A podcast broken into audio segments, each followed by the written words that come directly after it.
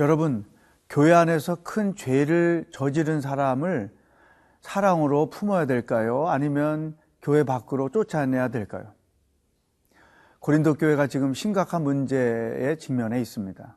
어떻게 그 문제를 해결하는지 말씀을 통해서 함께 묵상해 보도록 하겠습니다.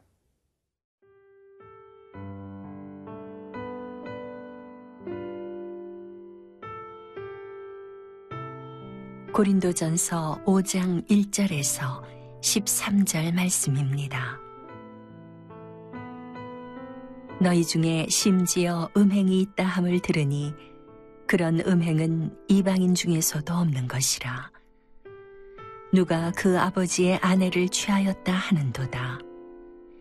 그리하고도 너희가 오히려 교만하여져서 어찌하여 통한이 여기지 아니하고 그 일 행한 자를 너희 중에서 쫓아내지 아니하였느냐. 내가 실로 몸으로는 떠나 있으나 영으로는 함께 있어서 거기 있는 것 같이 이런 일 행한 자를 이미 판단하였노라. 주 예수의 이름으로 너희가 내 영과 함께 모여서 우리 주 예수의 능력으로 이런 자를 사탄에게 내주었으니 이는 육신은 멸하고 영은 주 예수의 날에 구원을 받게 하려 함이라. 너희가 자랑하는 것이 옳지 아니하도다. 적은 누룩이 온 덩어리에 퍼지는 것을 알지 못하느냐. 너희는 누룩 없는 자인데 새 덩어리가 되기 위하여 묵은 누룩을 내버리라. 우리의 유월절 양, 곧 그리스도께서 희생되셨느니라. 이러므로 우리가 명절을 지키되 묵은 누룩으로도 말고 악하고 악의에 찬 누룩으로도 말고 누룩이 없이 오직 순전함과 진실함의 떡으로 하자. 내가 너희에게 쓴 편지에 음행하는 자들을 사귀지 말라 하였거니와 이 말은 이 세상에 음행하는 자들이나 탐하는 자들이나 속여 빼앗는 자들이나 우상 숭배하는 자들을 도무지 사귀지 말라 하는 것이 아니니 만일 그리하려면 너희가 세상 밖으로 나가야 할 것이라. 이제 내가 너희에게 쓴 것은 만일 어떤 형제라 일컫는 자가 음행하거나 탐욕을 부리거나 우상숭배를 하거나 모욕하거나 술 취하거나 속여 빼앗거든 사귀지도 말고 그런 자와는 함께 먹지도 말라 함이라. 밖에 있는 사람을 판단하는 것이야 내가 무슨 상관이 있으리오마는 교회 안에 있는 사람들이야 너희가 판단하지 아니하랴. 밖에 있는 사람들은 하나님이 심판하시려니와 이 악한 사람은 너희 중에서 내쫓으라. 고린도 교회는 문제가 참 많은 교회였습니다. 어, 그럼에도 불구하고 하나님은 고린도 교회를 통해서 오늘 우리가 어떤 교회를 세워가야 하는지를 말씀하고 계신 것이죠. 세 번째로 등장하는 고린도 교회의 심각한 문제, 사도 바울이 1절에서 이렇게 언급했습니다. 너희 중에 심지어 음행이 있다 함을 들었으니 그런 음행은 이방인 중에서도 없는 것이라. 누가 그 아버지의 아내를 취하였다 하는도다. 음행도 그냥 그만 그만 음행이 아니죠. 어, 아버지가 아마 자기 친어머니가 아니고 어, 그 당시 문화에 의하면 이제 그 뭐 두 번째 세 번째 부인이었겠죠. 그 그런 어머니의 위치에 있는 사람과 음행을 범했다. 그것도 교회 밖에 사람이 아니고 교회 안 사람이 그렇게 했다는 거예요. 이런 사람에 대해서 고린도 교회는 내쫓지 않고 그냥 교회 안에 두었다고 그것을 자랑했다고 어, 밑에 보면 말씀이 써 있습니다. 자, 제가 오늘 여러분과 같이 먼저 생각해 보고 싶은 것은 이 교회의 위기인 것이죠. 나라마다 상황에 따라 교회가 겪는 위기는 다릅니다. 지금 중국은 핍박이라는 위기를 받고 있죠. 삼자교회나 또 어, 가정교회나 여러 가지 그 제한 속에서 신앙생활을 해야 되는 그런 어려움이 있죠. 우리나라 옛날 일정시대 때 그런 핍박이 있었죠. 근데 오늘날 한국 교회는 어떤 위기일까? 세속화라는 것입니다. 로마 교회가 멸망했던 가장 근본적인 이유가 교회의 세속화였습니다. 그런데 한국 교회에도 그와 같은 세속화 현상이 너무나 많다는 거예요. 이거는 세상 사람들이 알 수 없는 것이죠. 교회 리더들, 교회에서 어, 중심 인물로 사명을 감당하고 있는 사람들이 인식해야 될 아주 중요한 내용인 것입니다. 한국 교회가 어떻게 세속화되어 가고 있을까요? 고린도 교회가 갖고 있던 그 똑같은 문제가 한국 교회도 있습니다. 음란의 문제, 음행의 문제 있죠. 또 금전의 문제가 있죠. 성도들끼리 또 계를 하다가 한 사람이 도망을 가서 어, 많은 성도들이 피해를 보는 그런 일들이 있죠.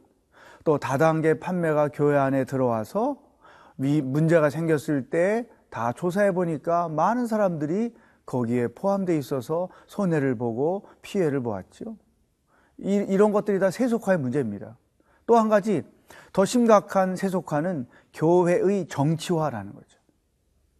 어느 집단이든지 정치화가 되면 그 집단은 병들게 돼 있고 싸우게 돼 있고 다투게 돼 있고 분열하게 되어 있습니다. 그것이 무슨 작은 소모임이든 동호회 모임이든 친척 간의 어, 모임이든 동창 모임이든 어떤 모임이든지 그 모임이 정치화되면 생명력을 잃어버리고 어, 인간의 피해를 주는 그러한 모임이 되는 것이죠. 안타깝게도 교회가 이미 정치화된 지 오래인 것입니다. 어쩌면 제가 볼 때 이것이 가장 심각한 한국교회 위기라고 생각해요. 특별히 목회자나 장로님들이나 혹은 사역을 책임지고 있는 리더들이 자기가 섬기고 있는 그 자리가 정치화가 되지 않게 하기 위해서 심각한 노력을 할 필요가 있습니다. 정치화라는 어떻게 되는 것일까요? 자리를 중요하게 여기는 것이죠. 내가 어떤 장의 자리에 앉는 것을 중요하게 여기고 그것이 자기의 어, 자존감을 세우는 것으로 인식하고 자기 정체성을 살리는 것으로 인식하고 자리에 연연하는 것. 자리 때문에 싸우는 것. 이게 다 정치화된 것이죠.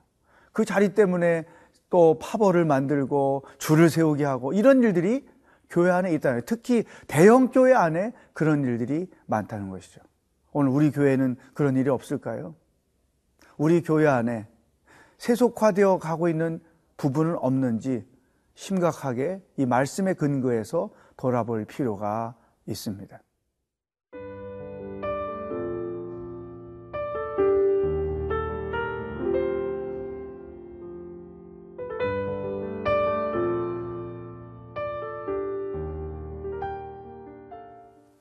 자, 고린도 교회가 가지고 있는 어, 심각한 문제, 그것이 이제 음행을 저지른 사람을 품었다는 것이죠. 근데 사도 바울은 그 일에 대해서 이렇게 평가를 합니다. 6절에 보면 너희가 자랑하는 것이 옳지 아니하도다.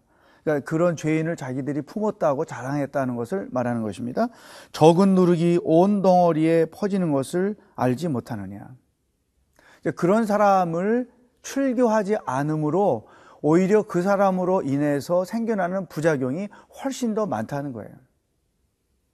사실 이것은 쉽지 않습니다. 바울은 이렇게 담대하게 13절에서도 선언을 합니다. 밖에 있는 사람들은 하나님이 심판하시려니와 이 악한 사람은 너희 중에서 내쫓으라. 너희 중에 내쫓으라. 우리의 고민이죠. 사랑으로 품어야 되는 것이 옳으냐? 의의 근거에서 내 쫓는 것이 옳으냐? 여러분은 어떤 경험을 하셨습니까? 저는 목회하면서 이런 문제에 직면해서 어, 정말 어려움을 겪었던 적들이 수차례 있습니다. 사랑으로 품는 것과 의로 심판하는 것. 어떤 것을 선택할 것이냐. 사랑으로 품으면 의를 선택한 사람들이 또 이의제기를 하고 또 의의 대로 판단을 하면 어, 교회가 사랑이 없다고 목사가 사랑이 없다고 그것 때문에 또 시시비비를 하고 어떻게 하는 것이 과연 옳을 것인가 그런 고민을 많이 했습니다. 근데 사도 바울은 당당하게 그런 사람을 내쫓으라고 말하는 것이죠. 그 이유는 뭐냐면 그, 어, 그 사람을 품어서 그 사람이 변화돼서 새 사람이 되고 공동체에 유익을 끼친다면 그것은 좋은 일이죠. 그러나 오히려 역효과가 더 크다는 것입니다. 누룩이 점점점 퍼져서 그 반죽을 다 누, 누룩의 냄새 내게 만드는 것처럼 또 우리가 한 상자에 사과를 넣어놓고 먹다 보면 썩은 사과가 하나 있으면 그 썩은 것이 옆에 사과에 옮겨져서 그 상자를 다 썩게 만드는 것과 같은 일이 교회 안에 일어난다는 거예요. 이 말씀을 어, 보고 어, 지난 목회 여정 가운데 가만히 돌아보면 맞습니다. 절대 변하지 않아요. 그래서 바울이 이런 권면을 했어요. 10절에 어, 보면 이 말은 이 세상에 음행하는 자들이나 탐하는 자들이나 속여 빼앗는 자들이나 우상 숭배하는 자들을 도무지 사귀지 말라는 것이 아니니 만일 그리하면 너희가 세상 밖으로 나가야 할 것이다.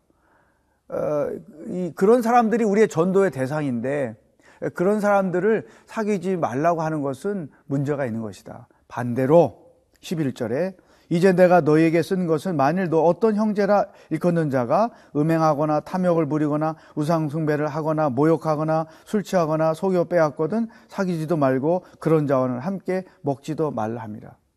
그런 자가 교회 공동체 안에 있는 것을 허용하지 말라는 거죠.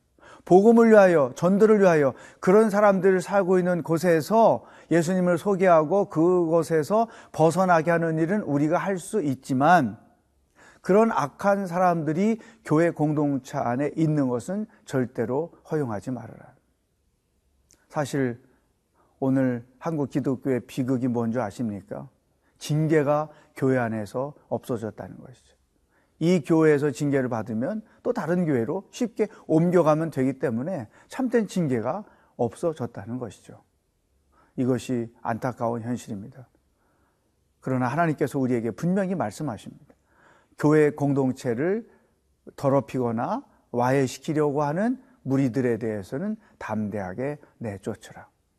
한국 교회 안에 진정한 성경에 근거한 징계가 회복되는 그날이 올 수 있기를 기대해 봅니다. 기도하겠습니다. 하나님, 신앙이 세속화되고 신앙이 정치화됨으로 한국교회가 위기를 겪고 있습니다. 오직 하나님의 영광만이 나타나는 오직 예수님의 주권만이 인정되는 한국교회가 되도록 인도하여 주시옵소서. 예수님의 이름으로 기도합니다. 아멘. 더 멀리 더 가까이. CG